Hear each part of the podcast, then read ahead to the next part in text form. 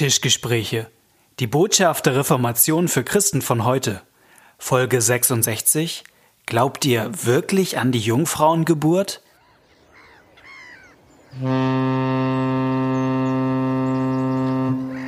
Freiheit. Freiheit zum Einatmen. Träumst du auch davon? Dann komm nach Hamburg. Vom 1. bis 3. Mai feiern wir die große Freiheit 2020. Eine Konferenz wie frische Luft für deinen Glauben. Mit erstklassigen Referenten, guter Musik und einer befreienden Botschaft. Tickets ab sofort auf frei und los.de. Herzlich willkommen zu den Tischgesprächen, zu einer neuen Folge der Tischgespräche. Äh, mir gegenüber sitzt Pastor Malte Detje, der heute aus Hamburg sich auf den Weg gemacht hat und hier angekommen ist. Genau, moin Knut und schön, dass ihr auch dabei seid. Wenn ich richtig rechne, ist heute der 24. Dezember. Frohe Weihnachten. Frohe Weihnachten. genau. Äh, ich weiß nicht, wann ihr uns hört. Vielleicht ist das jetzt noch sozusagen der, der Adventstag, der 24. selbst. Ihr habt heute noch viel zu erledigen und irgendwie auf dem Weg zum Einkaufen sind die Tischgespräche an oder ihr habt vielleicht endlich mal ein bisschen Ruhe, weil die Familie gerade aus dem Haus ist und ihr sitzt in aller Ruhe auf dem Sofa und macht. Genau, vielleicht ist es auch schon nach Weihnachten. Ja. Ihr habt die Geschenke ausgepackt, ihr liegt, liegt, liegt zum Verdauen auf dem Sofa und wollt jetzt eurem Geist noch was Gutes tun. Und da wollen wir das Beste ähm, heute tun und ähm, über Weihnachten reden. Genau, es soll Weihnachten werden. Ja. Weil äh, es muss natürlich pathetisch werden. Oder auch nicht. Wir werden sehen. Ähm, wir haben uns ein bisschen im Vorfeld überlegt, wie wir das Thema Weihnachten heute ähm, angehen wollen. Und ähm, wir haben so ein bisschen unsere verschiedenen Hörermails durchgescannt. Ob es irgendwas zu Weihnachten gibt. Und sind fündig geworden. Ja. Nämlich, ich habe die, ähm, ich paraphrasiere ein bisschen die E-Mail, da schrieb sozusagen der, der, der Hörer, dass er eine Erfahrung gemacht hat im, in, in, in einer Gemeinde, im Gottesdienst, dass der Pastor ihn darauf hinwies, also dass man heute doch nicht mehr an die Jungfrauengeburt glauben könne. Genau, früher ja, früher, ja. war das in Ordnung, da waren die Menschen noch nicht so weit entwickelt. Genau. Da brauchten die das, da hat ihnen das geholfen im Glauben. Aber ich glaube, die Formulierung war, wer das heute noch glaubt, mhm hat es dringend nötig, noch einmal in den Konfirmandenunterricht zu gehen. Ja. Ist auch eine äh, total interessante Vorstellung, wofür der Konfirmandenunterricht da ist. Ja. Nämlich den Leuten klarzumachen, was sie nicht mehr zu glauben haben. Ähm, und, und der Hörer war irritiert, weil er sagte, für ihn, äh, oder die Hörerin, mhm. weiß ich gar nicht, für ihn oder sie ist das wichtig, weil es ja darum auch um die Gottheit Jesu geht. Und jetzt nehmen wir mal an, ihr geht heute in den Gottesdienst oder ihr wart vor ein paar Tagen im Gottesdienst und habt die Weihnachtslieder gesungen. Es ist ein Rosentsprung, wovon mhm. der Jungfrau die Rede ist. Aus einer Wurzel zart, genau. Wie uns die Alten sungen, von Jesse kam die Art. Genau.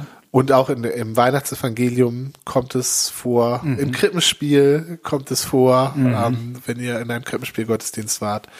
Also, ist das gut oder kann das weg? Das gut oder kann Muss das, das weg? weg? Ist das nicht? Ich meine, das ist, ist doch immer so ein typischer äh, äh, Aufreißer vom, vom Spiegel oder ja. von anderen Magazinen. Der große Mythos Jungfrauengeburt. Ja. Endlich entzaubert. Genau. So, das ist die, ähm, die Frage. Ich habe sogar noch mal, um das noch ein bisschen zu unterstreichen, so die Relevanz, denn äh, es gibt ja viele, die sich das heute fragen, ob das nicht weg kann, sag ich mal, mit dieser Jungfrau-Geburt, weil es, es kommt ja prominent, eigentlich kommt es jeden Sonntag, also zumindest in der gottesdienstlichen Tradition, ja. in der wir beide ähm, so stehen. Da, Im Glaubensbekenntnis. Genau, bekennen wir jeden Sonntag unseren Glauben und im apostolischen Glaubensbekenntnis kommt halt geboren von der Jungfrau Maria so drin vor. Und ähm, ich habe noch mal einen Satz, den wollte ich noch mal vorlesen, um das nochmal zu unterstreichen. Da hat einer ein Bischof aus der EKD, sag ich mal, äh, der jetzt aber im Ruhestand ist, hat Folgendes zu dem Thema gesagt. einfach weil er es Ja, nur heraus, ich bin neugierig. Äh, Bischof Dröge aus der ähm, ECBO, sozusagen, der ist jetzt ja nicht mehr im Amt, nicht deshalb nicht mehr im Amt, aber ähm, er ist nicht mehr, ist in Ruhestand ähm, und hat gesagt, wenn man auf bestimmten Dogmen wie der jungfräulichen Empfängnis Jesu beharrt, also wortgemäß glaubt, ähm, dass ich das wörtlich so nehmen muss, dann zeugt das von einem völlig unhistorischen Dogmen- und Bibelverständnis. Aha. Und er hatte, ich habe das mal recherchiert, auch 2013 im Spiegel bereits gesagt, dass er nicht davon ausgeht, dass Maria eine Jungfrau war. So, also ähm, das ist jetzt sozusagen vielleicht auch, was unser Hörer da, glaube ich, oder Hörerin erlebt hat, kein Einzelfall, sondern Ja. das, äh, glaube ich, ähm, gibt es häufiger. Von daher macht das ja vielleicht gerade Sinn, ähm, darüber mal zu reden. So, genau. Knut äh, hat eine gewisse Körpersprache dazu, die ich jetzt nicht referieren ja, muss. ich verschränke, also ich verschränke Ja, ja. meine Arme. Also grundsätzlich finde ich das äh, ein bisschen befremdlich, äh, sich darüber zu äh, unterhalten, wer jetzt Jungfrau ist oder nicht. Ähm, na, es geht ja hier aber auch um eine Frage des Bibelverständnisses Mhm. und um eine Frage, wie, wie man sozusagen über den Glauben redet. Ich, also diese Logik, früher mussten die Leute es glauben, wir sind heute weiter, die überzeugt mich null. Ja, also die, ähm, Oh, früher.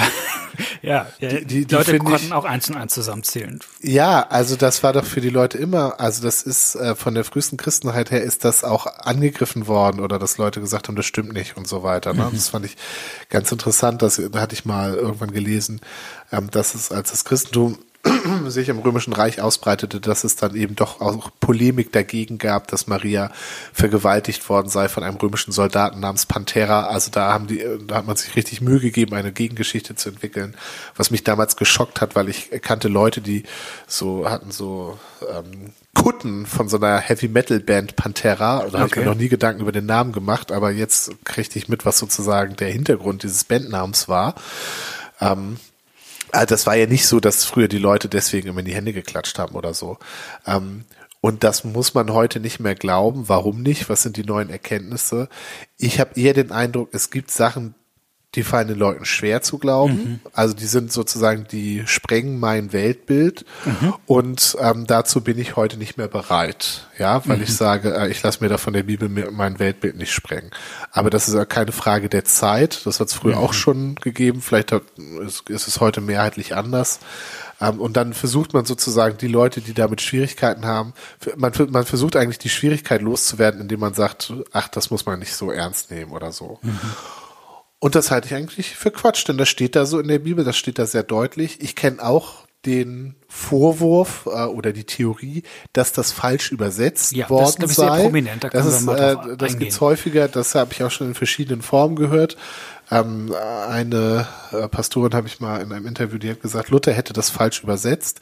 Hintergrund ist, dass man das ähm, hebräische Wort für Jungfrau Alma? ähm, auch als junge Frau übersetzen kann.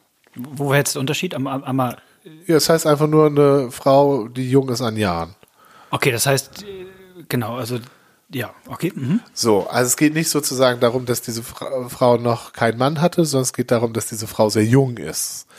Ah, So, ja. und dann, wenn man das so übersetzt, dann kann man natürlich diese ganze Schwierigkeit mit der jungfraulichen Empfängnis, äh, hat man dann weg. Mhm. Nun muss man dazu sagen, Luther vorzuwerfen, er hat hier falsch übersetzt, ist Quatsch, weil Luther macht es an der Stelle jetzt, ja, es geht ja jetzt hier erstmal um die Weihnachtsgeschichte und da ist es schon mal, also da übersetzt er aus dem Griechischen und da ist es schon mal Mhm. klar, worum es geht und das wird auch aus dem ganzen Kontext deutlich, ja. Also es ist jetzt ja nicht nur dieses eine Wort, sondern der Engel kommt zu Maria, sagt hier, du wirst ein Kind kriegen und Maria sagt, hä, wie kann das sein, da ich von keinem Manne weiß. Josef, ihr Verlobter, als er hört, dass sie schwanger ist, denkt, sie hat's, äh, sie hat ihn betrogen und will weggehen und so weiter. Also die, die, die ganze Geschichte macht deutlich, es geht hier nicht um das Alter von Maria, sondern es geht darum, dass Maria hier auf übernatürliche Weise schwanger geworden ist. Das wird in der ganzen Geschichte deutlich. Es stimmt, dass es sozusagen im im Ursprung, und das ist nämlich, ähm, also was heißt der Ursprung? Es gibt im Jesaja gibt es eine Prophezeiung, ähm, die durchaus interessant und auch ein bisschen kompliziert ist. Man kennt sie, wenn man in Weihnachtsgottesdiensten ist. ne? Genau, Die da kommt das nämlich gelesen. vor. Ich habe das mal hier aufgeschlagen. Ähm, Siehe, eine Jungfrau ist schwanger und wird einen Sohn gebären, den wird sie nennen Immanuel. Ähm, das ist eine Prophezeiung, die Jesaja an den ähm, König Ahas gibt. Und das wird sozusagen in der Weihnachtsgeschichte aufgegriffen und es wird gesagt, jetzt erfüllt sich das. Äh, Klammer auf, ein bisschen kompliziert ist es, dass es sozusagen, wenn man die Jesaja-Geschichte liest, sich auch auf irgendetwas beziehen mhm. muss, was zur damaligen Zeit passiert ist. Mhm. Und da kann es, also an der Stelle könnte man durchaus, es wird eine junge Frau einen Sohn haben, der Immanuel heißt, also an der Stelle könnte man es anders übersetzen. Das haben aber schon die ähm, Juden, die das Alte Testament ins Griechische übersetzt haben, in die sogenannte Septuaginta, schon die haben sich dafür entschieden, es mit Jungfrau zu übersetzen. Mhm. Das ist also schon vorchristlich, diese, diese Übersetzung. Ähm, und dann kommt es eben in der Weihnachtsgeschichte und da ist es auch völlig klar, da geht es hier nicht nur um ein Wort, sondern die ganzen Geschichten machen das deutlich. Mhm.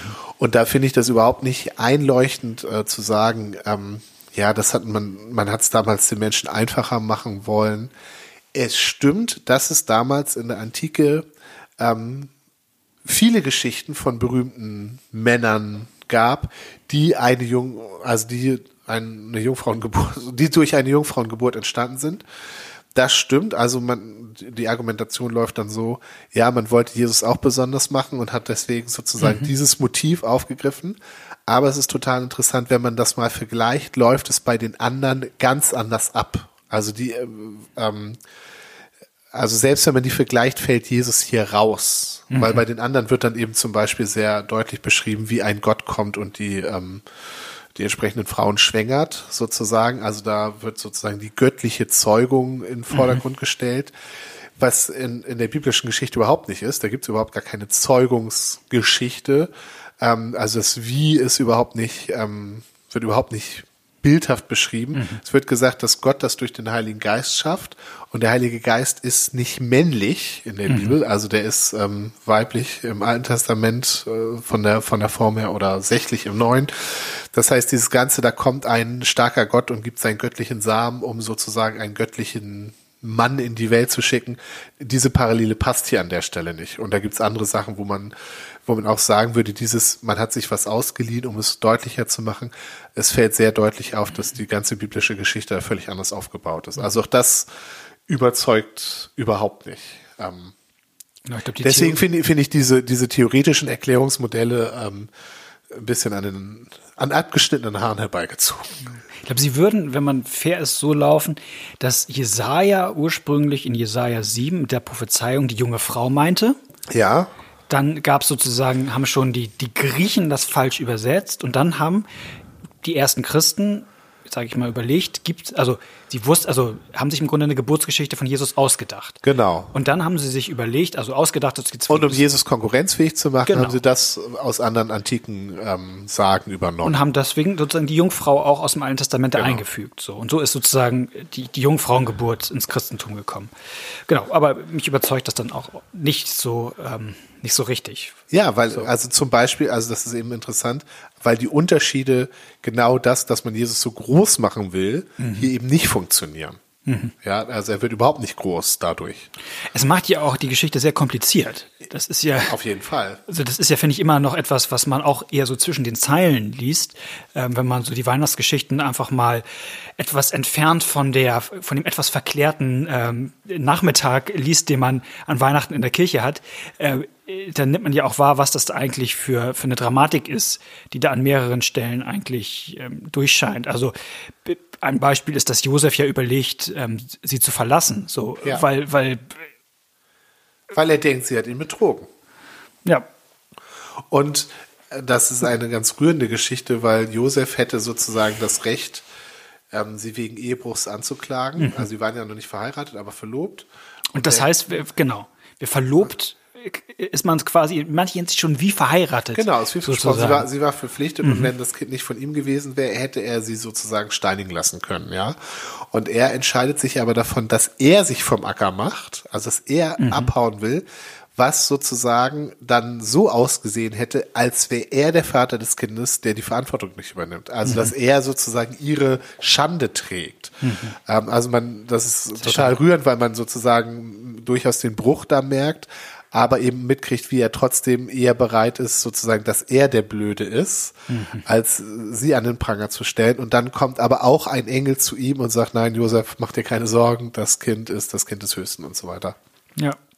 Aber es, es macht die Situation sehr kompliziert ähm, und ähm, sorgt eher, also sorgt eher dafür, dass Jesus eben nicht in einer gut gesitteten, gut bürgerlichen Familie aufwächst, sondern eher in einer Familie, wo die Leute dann vielleicht reden ähm, und sagen, hm, mhm. hat Josef doch schon vor der Hochzeit und so weiter. Ähm, aus so einer Familie kommt er also.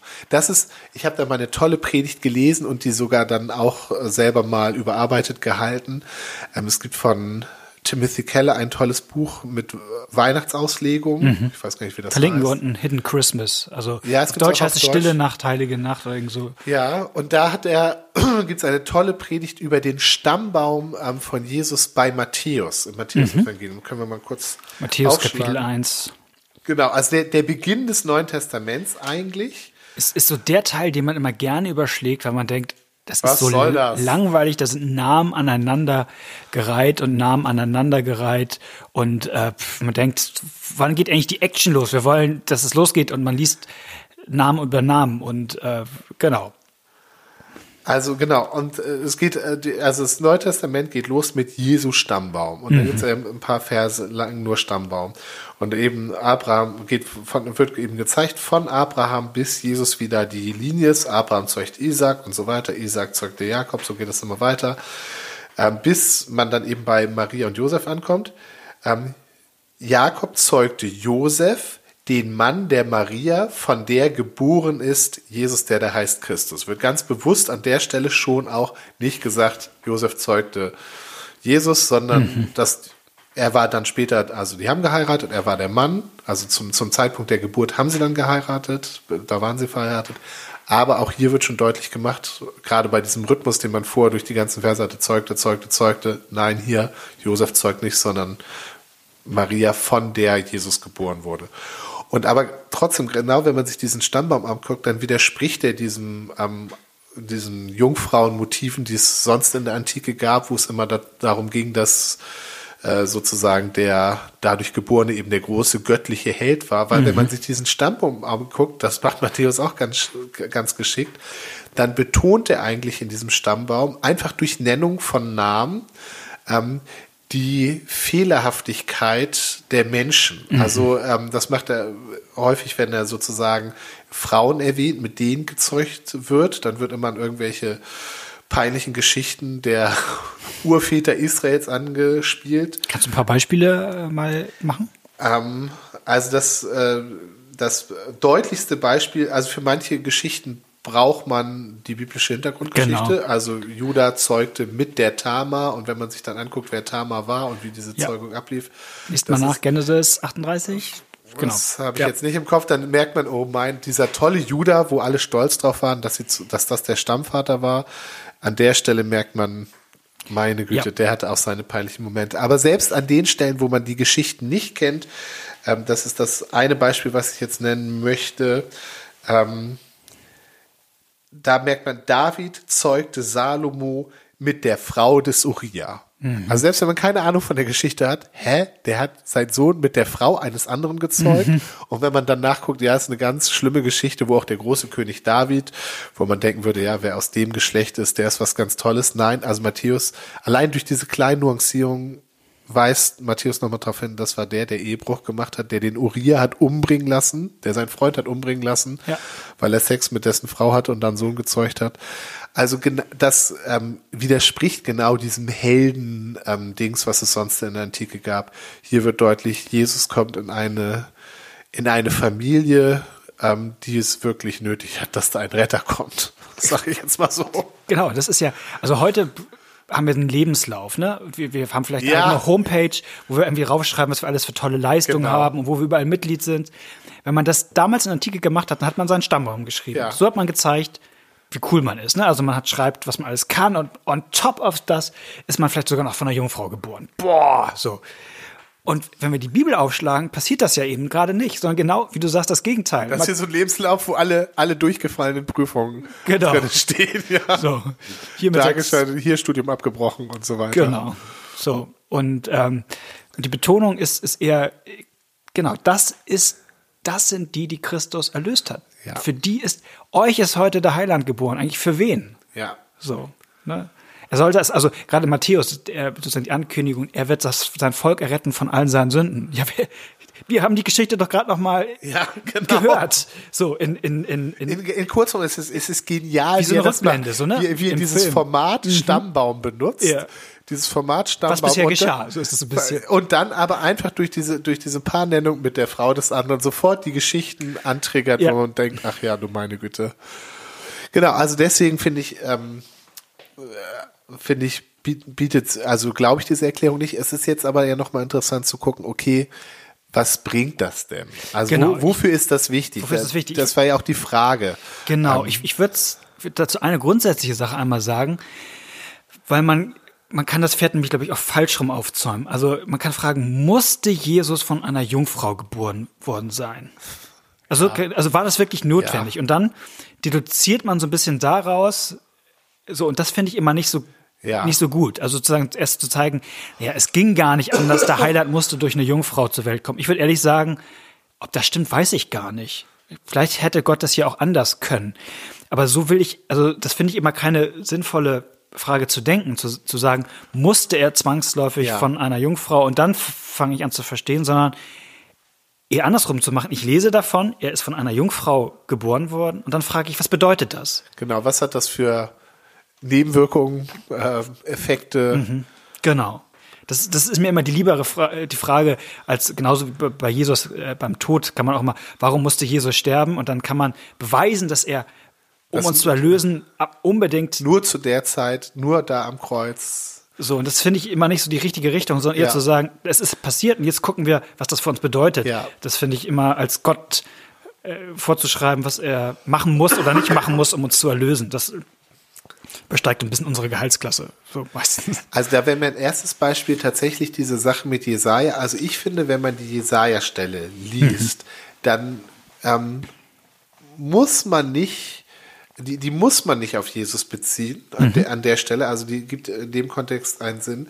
Aber dadurch, dass Jesus das dann erfüllt, merkt man, auch da war er schon im Blick. Er war also sozusagen langfristig gemeint. Ähm, ähm, also das, das ist aber sozusagen nicht, es war gar nicht zwingend, dass der Messias sozusagen von einer Jungfrau geboren worden ist in der, in der Erwartung des jüdischen Volkes. Also die sind nicht mit Jesaja rumgerannt und haben gesagt, hier, wir warten hier auf diese Erfüllung.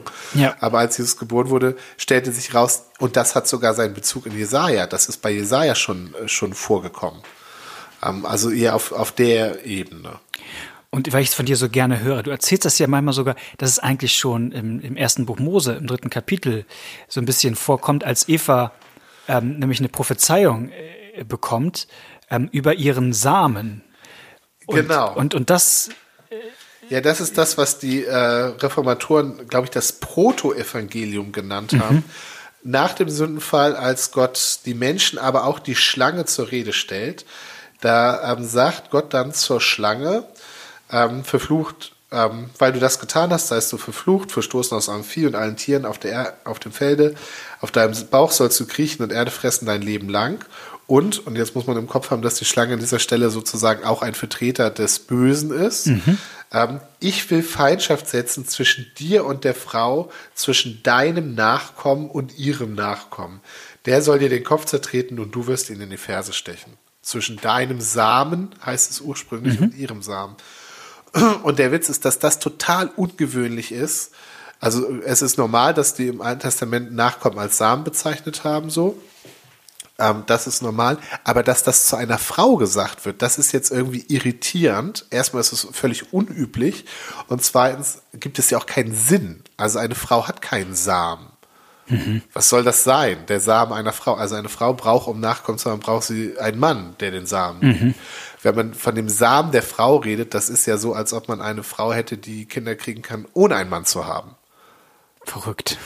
Verrückt. Und auch an der Stelle denkt man nicht, "Ah, da muss einer, weißt du, das ist jetzt keine Stelle, glaube ich, die, die eine Erwartung weckt, die, sondern die ein bisschen irritiert und wo man denkt, "Hä, das ist ja aber komisch. Aber Jesus erfüllt das dann. In Jesus wird diese Irritation aufgelöst, denn er ist tatsächlich der Same Marias sozusagen, der, also der Nachkomme Marias, ohne dass Josef da irgendwie. Also an der Stelle ist sozusagen auch nicht die, die zwingen, die zwingende Erfüllung, wie soll ich das nennen? Aber man merkt im, Nach im Nachhinein merkt man, dass das Sinn ergibt. Ja. Und das ist das, was da so eine Irritation war und irgendwie ein, ein Aufmerken lassen hat. Ich glaube, grundsätzlich hat Maria, äh, hat Eva sich an der Stelle gewundert, wenn sie, als sie das gehört hat, mitgehört hat, aber hat sich vor allen Dingen gemerkt, da kommt später einer und der wird die Macht des Bösen brechen, auch mhm. wenn das Böse ihn angreifen wird. Das ist, das ist das, was hauptsächlich äh, an der Stelle hängen geblieben ist. Und das andere war so ein bisschen, und das ist aber irgendwie komisch formuliert, naja, egal. aber in Jesus äh, entfaltet sich das dann und gibt Sinn. Ja. Und ich finde ja auch die Jungfrauengeburt unterstreicht auch nochmal, wer Jesus ist. Also ähm, vielleicht braucht es die nicht dafür, um es zu unterstreichen, aber wir Christen glauben, dass Jesus wahrer Mensch und wahrer Gott ist. Und ähm, das unterstreicht ja auch nochmal sozusagen die göttliche Natur Jesu, ne? also sozusagen ähm, die Jungfrauengeburt. So, ähm, wer der eigentlich ist. Und ich finde, das ist für Weihnachten auch noch ein wichtiger Gedanke. Es ist halt nicht nur irgendein Kind, das geboren wird. Und es ist nicht nur Weihnachten, ja. dass in der Geburt eines jeden Kindes etwas Magisches liegt. Ja, ja. Da ist Weihnachten schon mehr, sondern tatsächlich, dass der große Herrscher und König der Welt tatsächlich derjenige ist, der da in der Krippe liegt.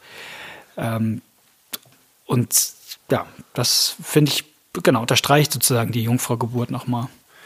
Ja, und es ist auch eine interessante Mischung, finde ich, aus einerseits ähm, in die in die Kontinuität, also auch in die Geschichte der sündigen Menschheit reingehen, indem nämlich, also äh, Gott hätte ja Jesus vielleicht auch so wie den Terminator so materialisieren lassen könnte, ja, so, so eine Lichtkugel und auf einmal kommt da so ein Jesus raus. Das wäre vielleicht auch möglich gewesen. Aber nein, er knüpft an, Jesus geht in dieses ähm, sündige Geschlecht äh, rein, ist Teil, wird Teil dieses sündigen Geschlechts und trotzdem gleichzeitig ist es ganz deutlich ein neuer Anfang. Mhm dadurch sozusagen, dass hier Gott nochmal ähm, eingreift, ähm, es ist ein, ein neuer Adam, sozusagen mhm. der alte Adam, mit dem wir alle durch die durch Geburt verbunden sind. Der neue, der neue Adam ist nicht durch Geburt so damit verbunden, sondern der neue Adam fängt, macht jetzt einen neuen Anfang. Und genauso auch wieder die Kontinuität, aber auch das, am Anfang der Bibel schafft Gott die Welt aus dem Nichts. Ja, mhm. also er aus, wo nichts ist, da kann Gott was machen und so macht er das hier auch. Also diese, und, und das wird hier so verbunden. Ja, also es wird, wird Schöpfung anknüpfend an das, was da ist, aber gleichzeitig auch mit einer Neuschöpfung, wo man sagt, da ist aber noch nicht genug da. Ja, also damit ein Kind kommt. Ähm, da, dadurch finde ich diese beiden Sachen, Mensch und Gott, ähm, auch gut ausgedrückt. Wo würdest du sagen, liegt der Schatz von Weihnachten? Also wenn wir, also wir haben jetzt, ich frage das deshalb, weil wir so ein bisschen jetzt auch abstrakt mal betont haben, ich spitze das etwas zu, dass es richtig ist, an die Jungfraugeburt zu glauben. Aber vielleicht, wir müssen uns ja gar nicht nur auf die Jungfraugeburt beschränken, aber warum ist Weihnachten so schön? Warum ist Weihnachten eigentlich so ein tolles Fest? Was ist eigentlich, was ist ähm, was macht, also was macht Weihnachten schön jenseits von Kerzen und Tannenbäumen und, und, und leckerem Essen und so. Es gibt ja, also was macht es eigentlich für uns als Christen geistlich zu einem Fest? So, ich weiß nicht, ob du da was hättest, vielleicht auch persönlich, so wie du sagen würdest, da würdest du. Ähm also ich finde an Weihnachten schön, dass Gott uns so lieb hat, dass er wirklich zu uns kommt, hm. in unsere Niedrigkeit, in unseren Schmutz. Ähm, so kommt, dass man keine Angst vor ihm haben muss, mhm. was ja auch berechtigt wäre, Angst vor ihm zu haben. Ich habe das mal in so einer Nacherzählung der Weihnachtsgeschichte so toll gelesen, wo die Hirten ähm, zur Krippe kommen, die Hirten, die ja nun die letzten waren. Ja, das ist auch immer heute so romantisch, äh, Krippenspiel und so, aber die Hirten, das waren wirklich die, die, die nachts draußen sein mussten, weil sie keinen besseren Job hatten und die gefroren haben und die arm waren und ähm, und die hören vom, vom Retter der Welt, vom Messias und finden ihn und finden ihn in der Krippe, in der Armut ähm, und sagen, der ist wie einer von uns. Mhm. Gott, der, der, der Messias ist geworden wie einer von uns. Und also das so, so sehr hat Gott uns lieb. Also dieses, die, diese, diese, ähm, diese Zuwendung, also ich, mir fällt das richtige Wort jetzt nicht ein, also diese, diese Größe der Zuwendung, diese Stärke mhm. der Zuwendung, das finde ich ähm, Wahnsinn. Und dann auch, wer das ist. Also wer, also das, das verbirgt sich ja in diesem Kleinen, aber hier ist wirklich Gottes Retter, Gottes Neuanfang, Gottes Held, ja. Gott selbst. Und deswegen finde ich das auch schön, wenn im, im Weihnachtsgottesdienst diese Sachen vorgelesen werden mit Friede Vater ähm, äh, oder äh, ewig Vater, ewig Vater, Friede Fürst, Gott hält. Mhm. Also auch dieser, dieser Kontrast der Größe, die sich in diesem, in dieser Niedrigkeit und in dieser Kleinheit zeigt. Und dann, ja, sehet, was hat Gott gegeben? Sein Sohn, Sohn zum ewigen Leben. Dieser kann und will uns heben. Dieses beides. Der, er will mhm. es und er kann es auch. Mhm. Er kann die Welt heil machen. Er kann die Welt retten und er will es. Das, also das sind ja zwei Wunder, die da zusammenkommen. Das ja. ist super. Ja, das ist einfach dieses, dass Gott einfach schenkt und so gerne schenkt und alles aufmacht. Also ich finde immer bei dem Lied lobt Gott ihr Christen alle gleich in seinem höchsten Thron, der heute schließt auf das Himmelreich und, und schenkt uns seinen Sohn. Sohn ja. Also die Türen sind so sperrangelweit offen und Gott lädt uns ein und es ist ja auch, finde ich, auch so ein Bild, ne? irgendwie Heimat. Also Weihnachten heißt auch nach Hause kommen. Gott geht in die Heimatlosigkeit, geht in den draußen in den Stall und uns stehen die Türen des Himmelreichs ja. offen. So. Also einfach dieses, immer dieses, für, mir ist das so in der, den Hirten wird ja nicht gesagt, heute ist der Heiland geboren. Es wird ihnen nicht gesagt. Sondern wird gesagt, euch ist heute der Heiland geboren. Ja, jetzt habe ich nie aufgepasst. Wo war also der den Unterschied? Hirten, den Hirten. Wird ja. ja nicht nur abstrakt gesagt, der Heiland ist heute ja, geboren. Achso, ja, ja, genau. Ja. Euch. Ja. Genau, also diese, diese, euch. diese Zuwendung, die da drin ja, steckt. Ja, für dich. Also das ist nicht, das ist gleich wie beim Abendmahl. Es ist ja nicht nur Christi Leib ist hier, sondern Christi Leib für dich. Ja. Sondern dieser, also das ist, deswegen, ich glaube, deswegen kommt das auch immer in den Weihnachtsliedern so vor. Und deswegen, mir geht es auch mal so auf und nah, wenn, was ich vom Himmel hoch, da komme ich her, euch ist ein Kindlein ja. heute geboren. Nicht in ein Kind, euch. Ne, ist, genau. Oder, oder dann am Ende endet das Lied von Luther, äh, lobt er sei Gott im höchsten Thron, der uns schenkt seinen eigenen Sohn. Also es ist sozusagen immer dieses, ähm, das halt für uns passiert. Nicht nur irgendwie abstrakt, ja. sondern halt so ein Geschenk. Frohe Weihnachten. Ja, frohe Weihnachten. Und bis ins neue Jahr. Tschüss. Tschüss.